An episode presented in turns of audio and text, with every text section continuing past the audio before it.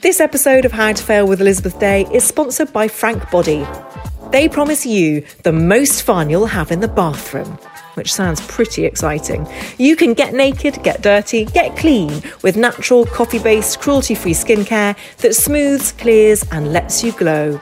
Just like the perfect cup of coffee, Frank hits the right spot, which is why they make products for every one of yours body, hair, face, and lips.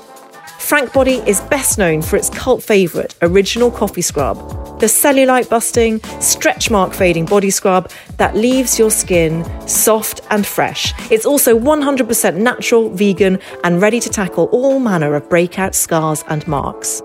You can head to frankbody.com and for an exclusive 15% off your order, use the code HowToFail15 at the checkout. Thank you very much to Frank Body. Before today's episode, I'd just like to give you a very gentle reminder that I wrote a book. How to Fail Everything I've Ever Learned from Things Going Wrong is out now in paperback, which basically means it's cheaper than it was. It should be available in all good bookshops and many good supermarkets, and I would be incredibly grateful if you wanted to buy a copy. Now, on with today's episode. Hello, and welcome to How to Fail with Elizabeth Day the podcast that celebrates the things that haven't gone right. This is a podcast about learning from our mistakes and understanding that why we fail ultimately makes us stronger. Because learning how to fail in life actually means learning how to succeed better. I'm your host, author and journalist Elizabeth Day, and every week I'll be asking a new interviewee what they've learned from failure. Marian Keyes once said that to be funny is easier for me than anything else. And indeed, her wit and her wisdom have made her into one of the most successful Irish novelists of all time. She's written 18 books, sold over 35 million copies, and been translated into 36 languages. Born in Limerick and raised in Dublin, Keyes initially studied law at university and found administrative work in London. At the age of 30, she started writing short stories out of the blue. Her first novel, published in 1995, was a runaway bestseller. But what makes Keyes extra special is that her ability to make you laugh out loud is matched by her capacity to make you weep with feeling. You can tell that this is a writer with wisdom born from experience. In her 20s, she developed alcoholism and clinical depression, culminating in a suicide attempt. In 2009, she went through a major depressive episode during which she said every day was an enormous effort not to do the acts of wounding myself. It was, she says, baking cakes and the passing of time that saved her. Her latest novel, Grown Ups, deals with what happens when you scratch the gilded surface of a picture perfect family life. So, what does Keyes herself make of growing up? I wouldn't have my 20s back for all the money in the universe, she told me in 2013. I can't wait to be 70. Marian Keyes, welcome to How to Fail. Thank you. It's lovely to be here. It's heavenly to have you in my home because I feel that I know you so well already through all your fantastic books. Oh my god, that's really really nice of you. Thank you. Do you get that all the time though? People thinking that they know you and that you're their friend? yes, and I really appreciate that. I mean, my books are not always about me, but I suppose they're channeled through me. I mean, I suppose the philosophy is sort of the same in nearly all of them that we're able to coexist with our wounds. So I think people like the message that I seem to keep on delivering. So, yes, I think a lot of people feel that they know me already, which I love because I suppose one of the things that has always dogged me and that I've written about an awful lot is feeling not connected. And to write about those feelings of kind of loneliness or oddballness or alienation has paradoxically connected me. It's been the most joyous thing. That's been the thing that I've enjoyed most about being published. I know it's very annoying when interviewers assume that characters you write about are based on you, but yeah. grown ups is such a fantastic novel. Thank and you. You deal with this extraordinary cast of characters. There's so many of them that Yeah. I honestly don't know how you kept a handle on it all. And it's 600 pages long, but reads like it's 100. Thank you. And there's a character in it called Jessie. Yes. And she experiences what you've just described as some of those oddball loner feelings, Yeah. like not having any friends. Yes, and I mean, she's 50 and she really thought she'd have grown out of it. She always tried very hard to be useful. You know, she would drive people everywhere in her pristine Nissan Micra, or, you know, she'd be the person kind of cleaning up after parties. And now she's kind of the matriarch of this family, and she has the most money. And she organizes a lot of kind of family events and family parties and pays for them all to go to expensive hotels. And she has these moments when she thinks, that she has to rent her friends, that if she wasn't spending money or organizing attractive nights out, that she wouldn't have any. It's just that I think our default setting is never something that we fully evolve out of, and that unpleasant circumstances are kind of a nexus of events can send us right back there. And I am a bit of a Jessie in many ways. I'm the eldest in my family, and I am the one with the clipboard at the bottom of the stairs shouting at everyone to hurry up. And I like to move en masse. I like going mob handed to places. I think myself and my husband have a lovely time, but I really feel it's far nicer if we're accessorized by several siblings and their spouses and their children and their children, the friends. You know, I like I like a gang. Mm. That comes across loud and clear in, in Grown Ups, which is all about this family, the Caseys, who Yeah. I just now want to know in real life, but I can't you. because they're in your head. Well, you can come and meet the Keyeses. I mean, okay, the, the characters and the Caseys are, are nothing like my siblings, but that sort of dynamic of a messy family, I love it. And obviously, I must do because I keep revisiting and writing families. I've only kind of learned through writing these books that family is that important to me. That's so interesting. Yeah. Just technically, how did you keep a grip on every character trajectory? Did you have lots of post it notes? No, I don't do post it notes. I mean, I know this sounds boasty. I keep it all in my head because they have to become real to me. And I think every character has to be a mix of likability and flaws. And it's constantly about refining and refining and refining until the character is believably nuanced. And that takes time. Like I take a long time to write my books, which I am very ashamed about because the other writers I'm compared to just, they're faster. And I've tried not to be ashamed about it because one of the great things is that I'm given enough time to really shape each character so that they are as complex as real people. So I just kept going back and kept going back and kept at it. And I feel very lucky to be allowed to do that.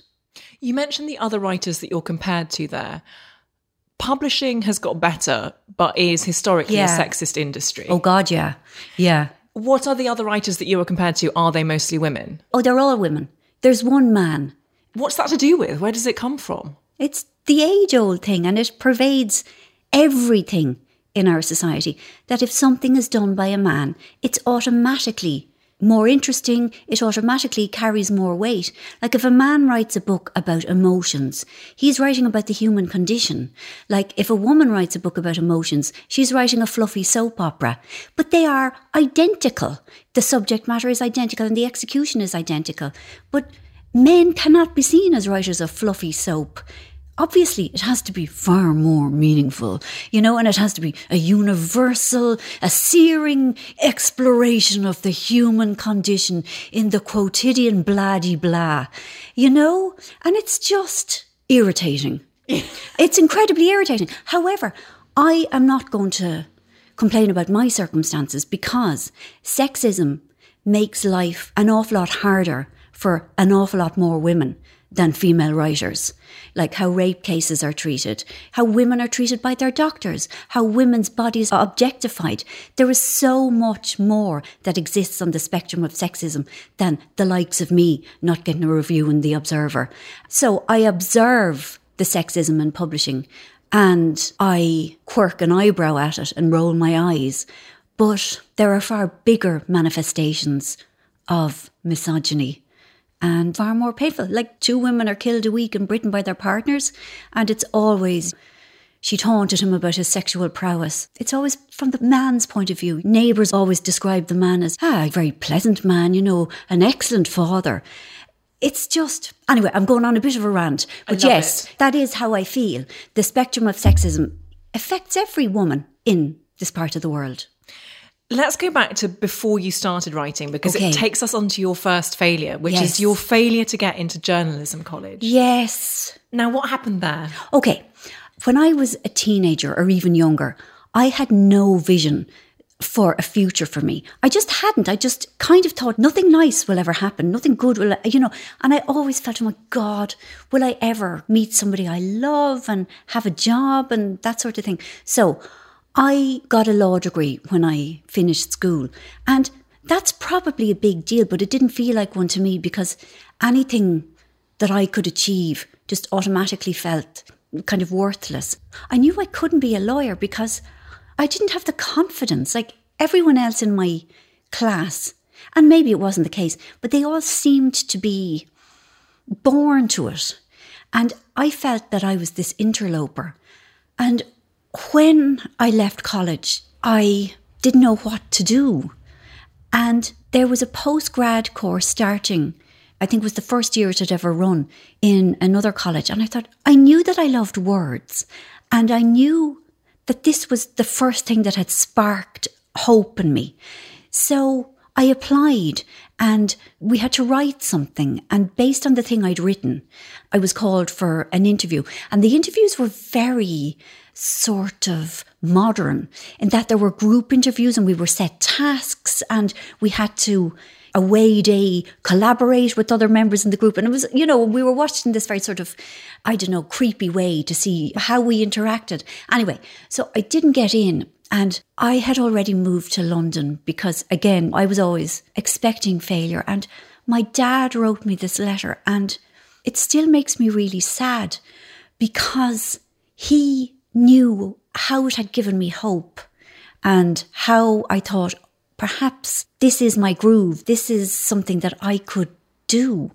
I could tell it made him really sad to have to tell me it didn't happen. Like I was really sad, but I also sort of expected it. Where did that lack of self esteem come from?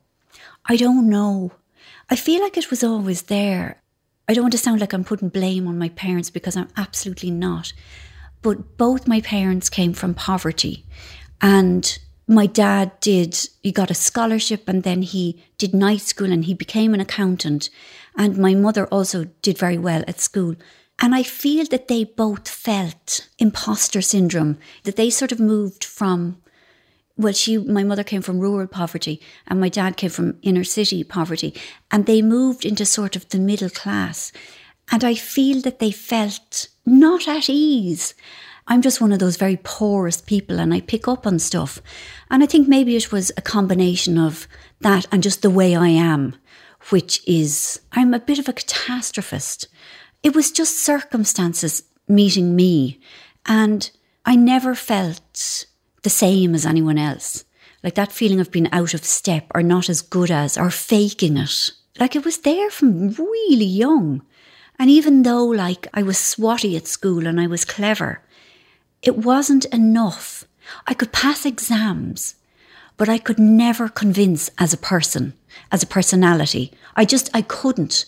And I knew people found me odd because I didn't know how to be like other people. I didn't know how to manage life. Like I was missing something. Do you actually think that now, looking back? Do you genuinely feel you were missing something, or do you feel now that actually that was just something you were telling yourself? Uh, To be honest, I still feel like I'm missing something. There's something in me, there's a lack of common sense. I have become a lot better at a lot of things. And maybe it's like this for everyone.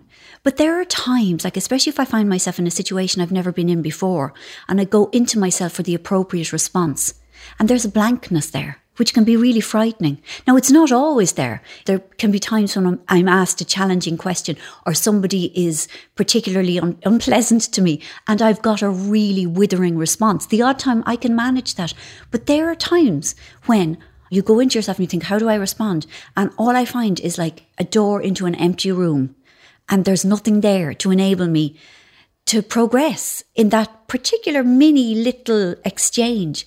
So I do, I suppose. But maybe everybody is like that.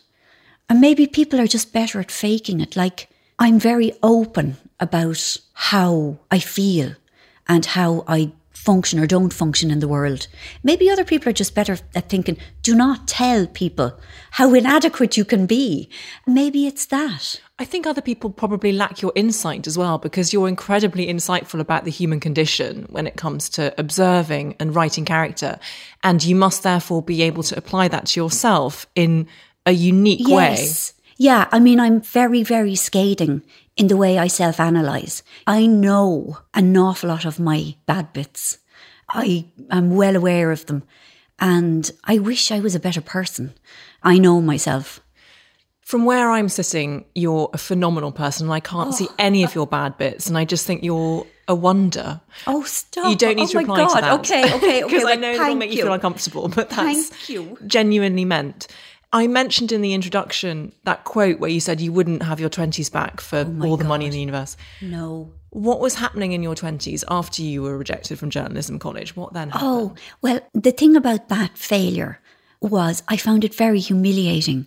Would it be hubris? Is that the word? I felt that I had been hubristic in thinking that I would be good enough to get into journalism college. And so I shut down everything. I shut down all ambition in myself, career wise. I became very in the day, not in a good way, short termist about everything. I kind of gave up. Alcohol had been a great friend to me from early teens. And it just became, a, you know, a better and a better friend. And I was in a job where my boss was very, very kind to me. Like she took care of me. And I was overqualified for that job. And I stayed there because I felt I would never be able to, quote, better myself anyway. So I drank. I drank and I drove down cul de sacs and I had relationships with men who endorsed my own sense of self loathing.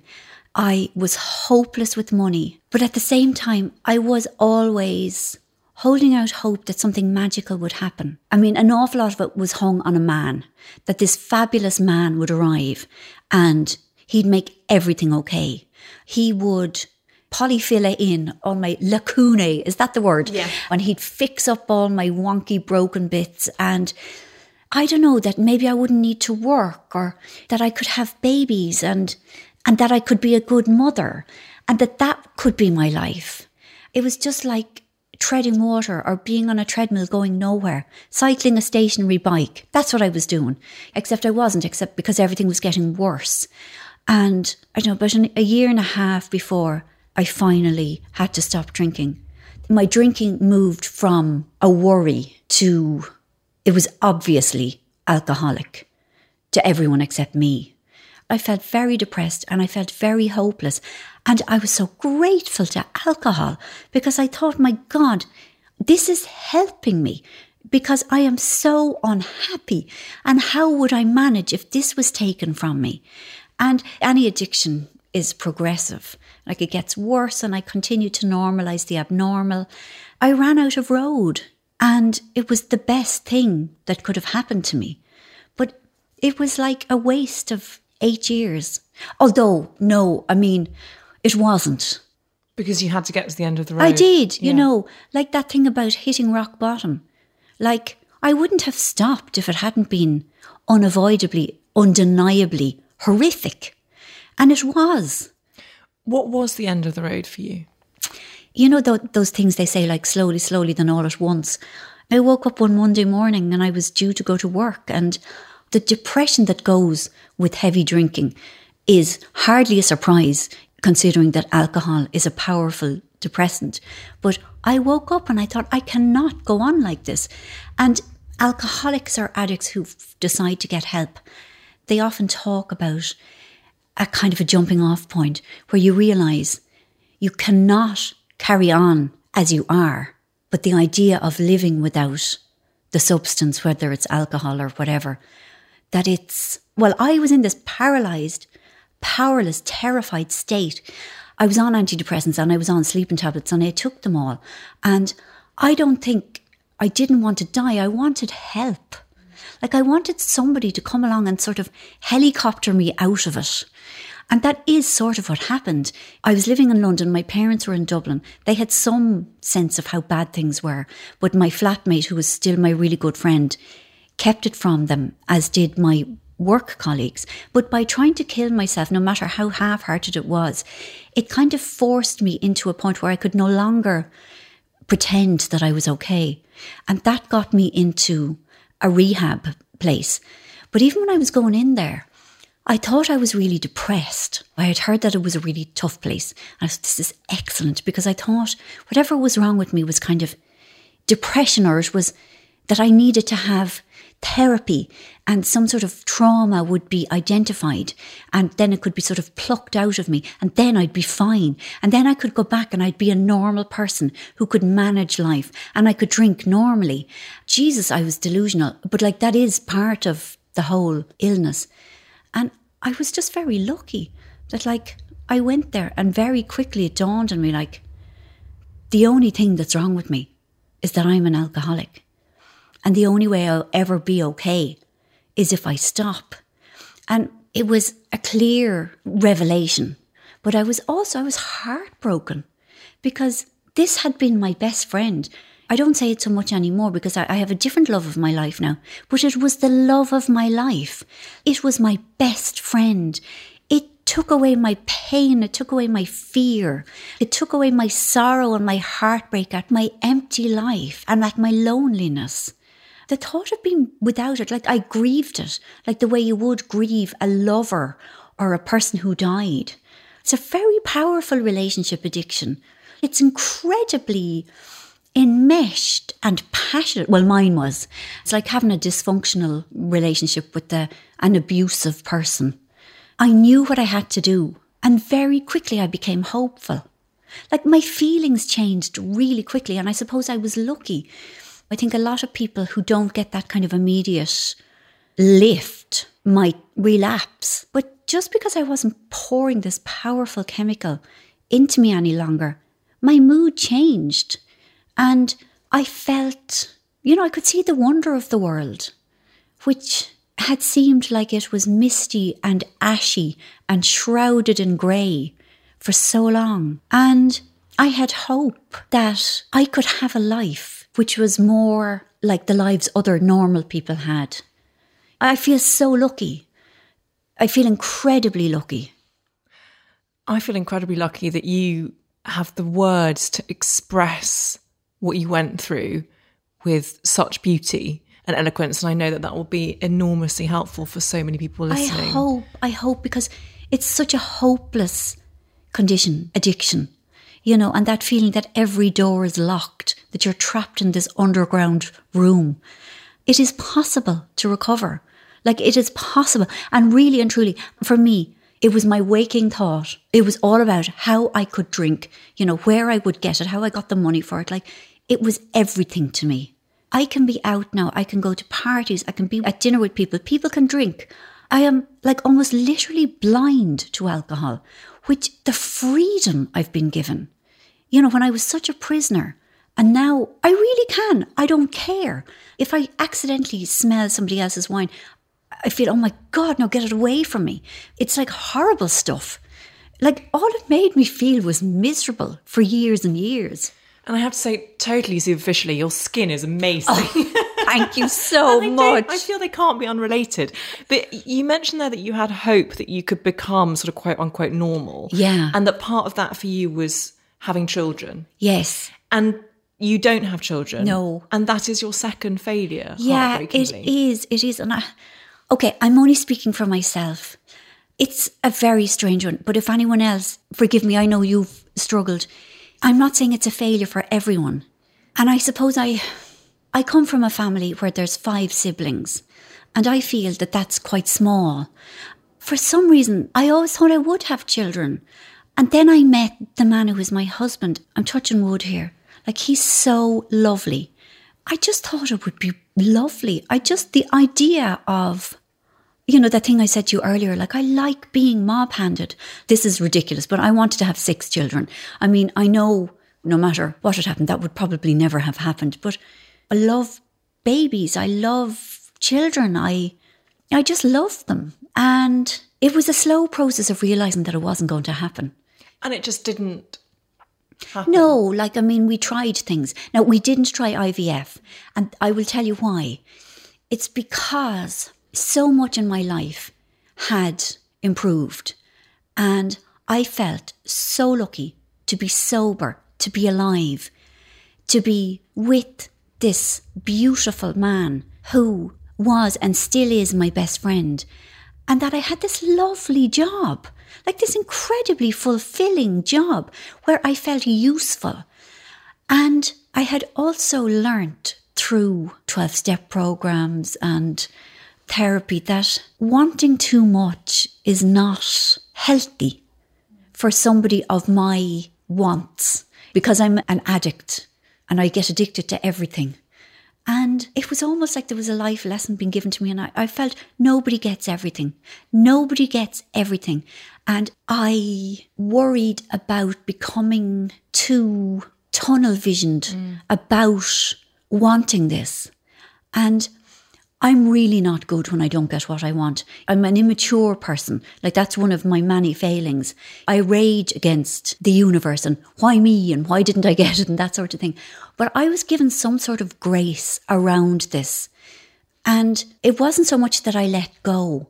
It was lifted from me. And I have people close to me who also wanted children and who also didn't have them. And they have suffered far more than I did.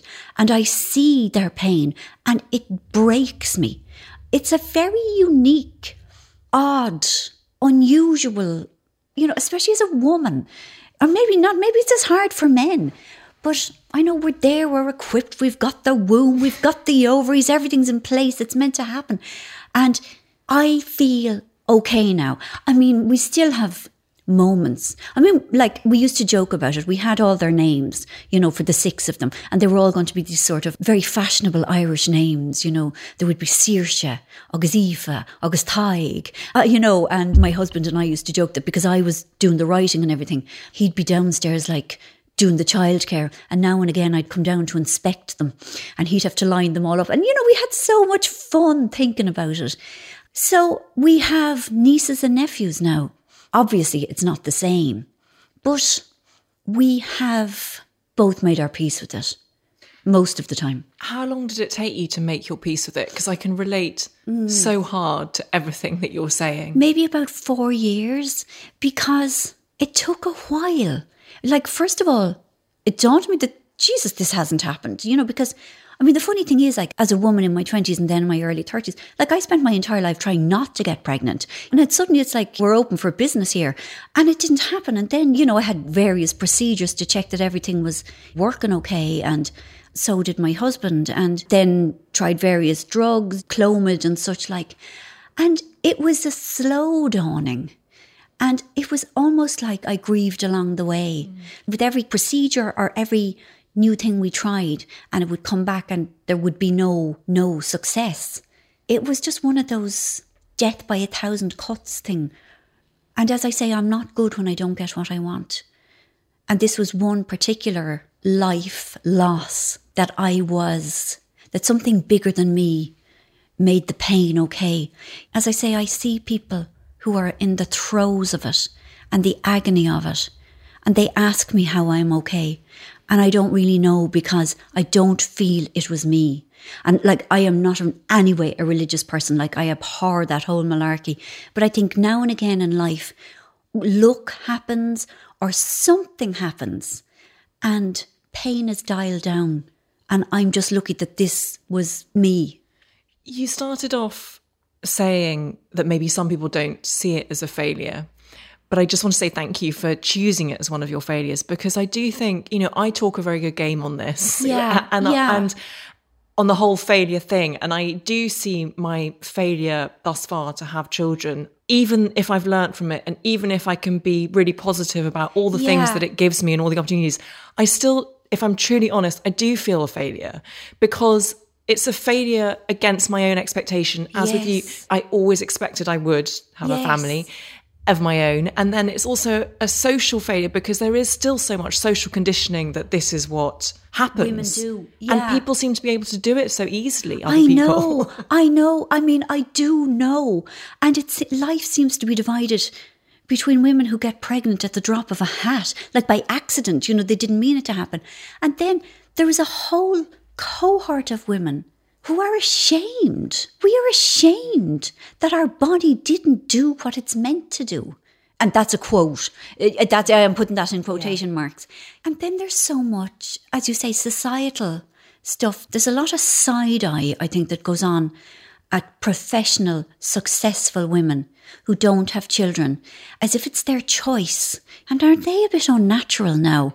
Oh, they'd far rather prioritise the career now than do what their womanly bodies are expected to, are meant to do. I mean, I absolutely agree. People who don't know enough about a child free woman will put a narrative on that particular woman that is very judgmental and that regards it almost as, as something that woman has chosen to do and that that is the wrong thing a woman should choose. There isn't enough tenderness, I think, or compassion for women who have miscarriages or who just haven't been able to do it. Do you think you write the children that you wish you had? Yes. I mean, yes. Yeah, I do. I do. I do. In the particular book, Grown Ups, There's a social. yeah, there is. And see, the thing is, I mean, I have a 19 year old niece and I can't tell you, I adore her. I mean, I love them all. And then if there's a two and a half year old niece and and the boys make me laugh so much. I mean, I do. And when I'm with them, their personalities, like their carry on, I get such delight from them. And I really like being with them.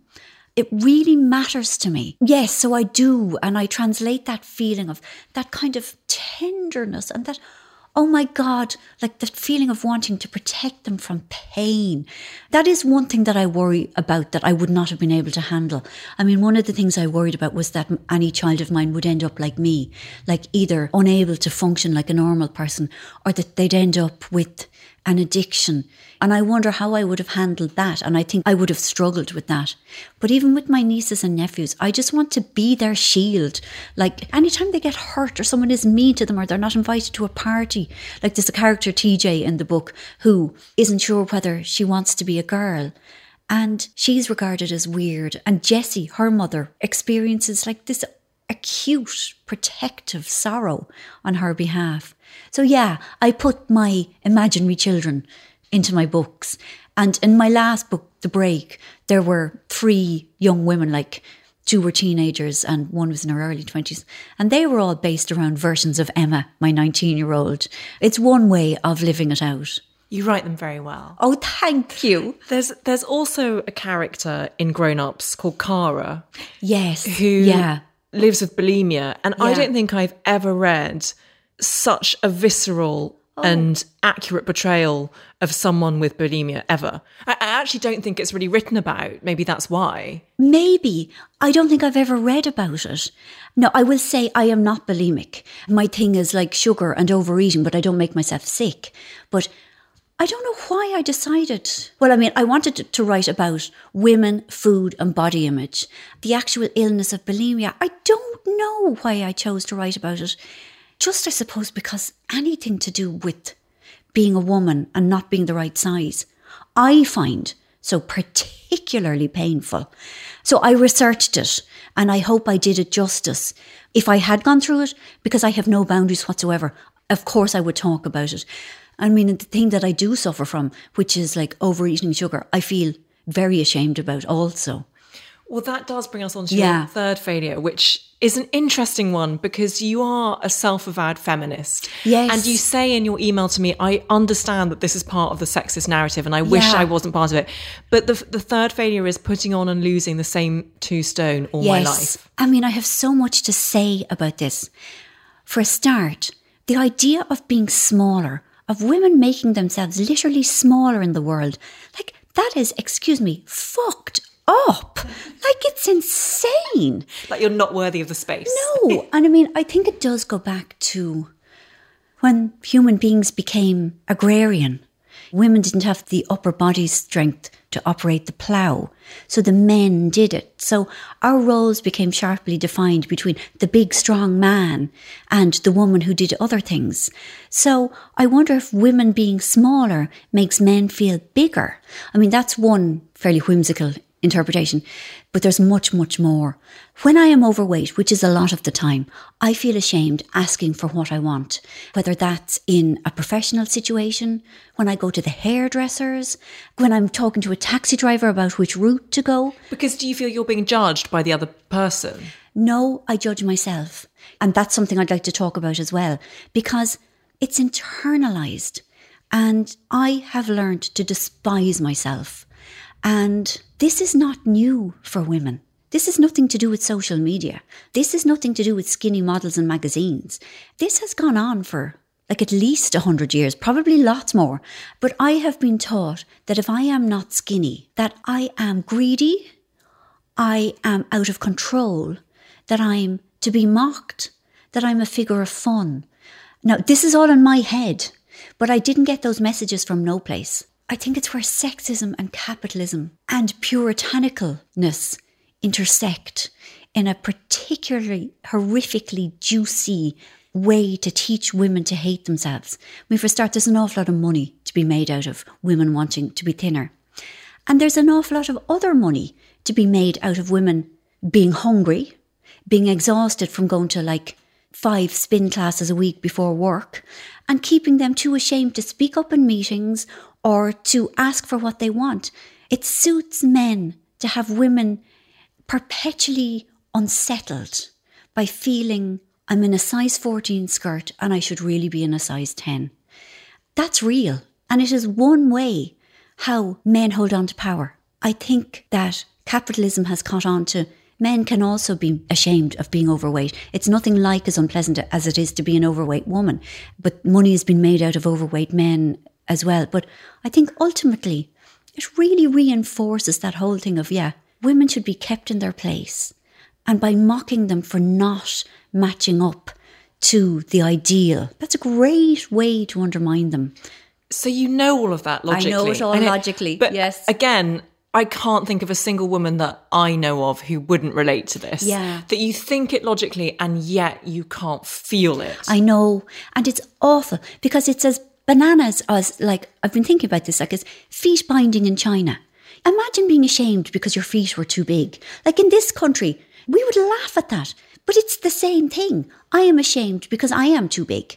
And I shouldn't be. Like I'm healthy and I'm sane ish. There's a lot of good in my life. And yet it's such a waste of joy. It's such a waste of time and energy. I know it all. It's like a civil war in me. It's like the rational head is coming back to me and shouting, feet binding, feet binding, remember that, you know? And then the other part of me that goes, I can't bear to look at myself in the mirror a lot of the time. And I know that that is ludicrous, but there it is. And because we're talking in the context of, we've admitted that this is a sexist Yeah. assumption that we've internalized Yes. wrongly. Yes. So the question I'm about to ask is within that context. Okay. So it's quite a sexist question. Sure. But because of what you've said about how in your 20s you valued yourself according to what man could Polyfilla your self esteem, Yes, you are now married to a lovely man. yes. Does it matter what he thinks of how you look and what you eat? I'm touching wood here. So am I. Yeah. He says he doesn't care. I honestly don't think he does. He is so nice to me and he is so admiring of me. And I'm really grateful for that. It's hard for me now, but maybe it would be an awful lot harder if I was with somebody who was mortified by having a woman, a wife, who would mind, who wouldn't want the size 14 coming out on his arm. I mean, I know that this is not logical. I know that my head is not right on this. I'm just being honest at how, and I am grateful that my husband doesn't seem to mind. I've been up and down weight wise, I mean. And it honestly, he has seemed to love me as much as when there's more of me. I know this is so fucked up. Like, I really do. And I hate talking about myself as if I'm an object. But this is how I feel. But I think it's so powerful because of the woman and the feminist Yeah. that you are, that you are Yes. talking about it because you're like, actually, there's this big imperfection that I Yeah. feel in my feminist outlook Yeah. on the world. And it's this one. And so many people will relate to it. Yeah. And you know, I felt it really young. Like, I think I was about 11 and I'd had the flu. And when I got up and got dressed after it, my jeans were loose. And like at 11, I was so pleased. Where does that come from? It's crazy. What do you make of the body positivity movement? I love it. I love it. I am so heartened by it. I honestly think that millennials and youngers have a better idea. They have a healthier idea. I love to see young women not being a whatever, a size six or whatever, wearing clothes and wearing anything they want and having their stomach on view or like not being skinny and still loving their look and being really blatant and flamboyant and putting themselves out there. I find it incredibly heartening. And I love people like Lizzo, who is just such an inspiration. I love it. I really, really do. My hope would be it's probably too late for who knows for the likes of me, but for younger women, I would love if they ate what they want, if they never exercised, only if they wanted to, and if they just they didn't waste any of their energy worrying about is my bum too big in this. I would love because so much more productive stuff can be done with that energy and with that time. Yeah, I suppose I feel hope and I do think the body positivity movement just is given more confidence. And can I really say that this is just my stuff? I don't want any other woman to feel that I would judge them because it's only about the voices in my head. And I really salute any woman who manages to be herself in her own body at whatever size. I salute them. I would love it myself. How do you manage then those voices in your head? It ebbs and flows. It's not always unbearable. I am not always crucified with shame. And maybe it has got easier as I've got older. I think everything has got easier as I've got older, in that I think, you know, my body has done so much for me. It's kept going for so long. But there are still days where I hate anything public. Like I have this thing that Cara has in the book of like, I don't want people to see me. And like, it's hard if you have to be wheeled out to be in the public eye from time to time, as I do. Anytime I have to go on telly, I'm always kind of flinching and braced for the. I'm attributing thoughts to the audience at home where they'd be saying things like, oh, oh Jesus, she's after getting hefty again, you know, and it's horrible. So some days it's just very hard. Some days I just don't want to do it. And some days I'm better at it. And I think, feck it. I've been so lucky. I try my best to be a decent human being. And I really do. Like it really matters. Despite my flaws, I don't want to make the world a worse place. I would like it to be better. There are times when I'm able to sort of own the fact that I am trying to be a force for good. And there are times when that means something to me. Or like I'm with my 19 year old niece and, and she loves me and she thinks I'm wise and she thinks I'm funny. And her opinion kind of fills me up and makes me feel sunshiny about myself. So it's not all bad, but it is a constant thread, sometimes like an underground stream, and sometimes it's out in the open. Force for good. That's exactly what you are. Your Oh books, God. who you are. I want to ask you one final question, even though I could sit here and talk to you for days on end. We've talked a lot about growing up, actually, in this interview. And your book is called Grown Ups. Yeah. And I just wonder we started off talking about your 20s and how you couldn't wait until you were going to be 70. Yeah. And what age do you feel inside? I feel about 44 now, which is great. Yeah, I That was such a precise. Oh yeah, it's funny. I feel very 44 at the moment. I feel I am far better able to stand my ground and I am able to turn away from the arrows of other people's opinion in a much better way. And that 44 thing of, you know, I feel like I'm starting the perimenopause, even though I am, you know, 56 and I'm on HRT and I'm, you know, ho- hopefully never coming off it. But yeah, I feel more confident a lot of the time. There are times when I feel it doesn't matter as much what people think about my appearance. I mean, it's mad because it's so not important. But yeah, 44. 44 is a good age. I would like to be 70. 70 would be an excellent age because then I'd be really wise and I could wear what I liked and I could sit on a bus with a bag of sweets and do you know yeah. and say anything I wanted to anyone to be free from the shackles of the opinions of others would be just the most joyous way to live and hopefully that will eventually happen Will you come back on the podcast when you're 70? Oh my God, I'd love to. Excellent. Yes, thank you. Marian Keyes, thank you so, so much. It's an absolute pleasure. Thank you.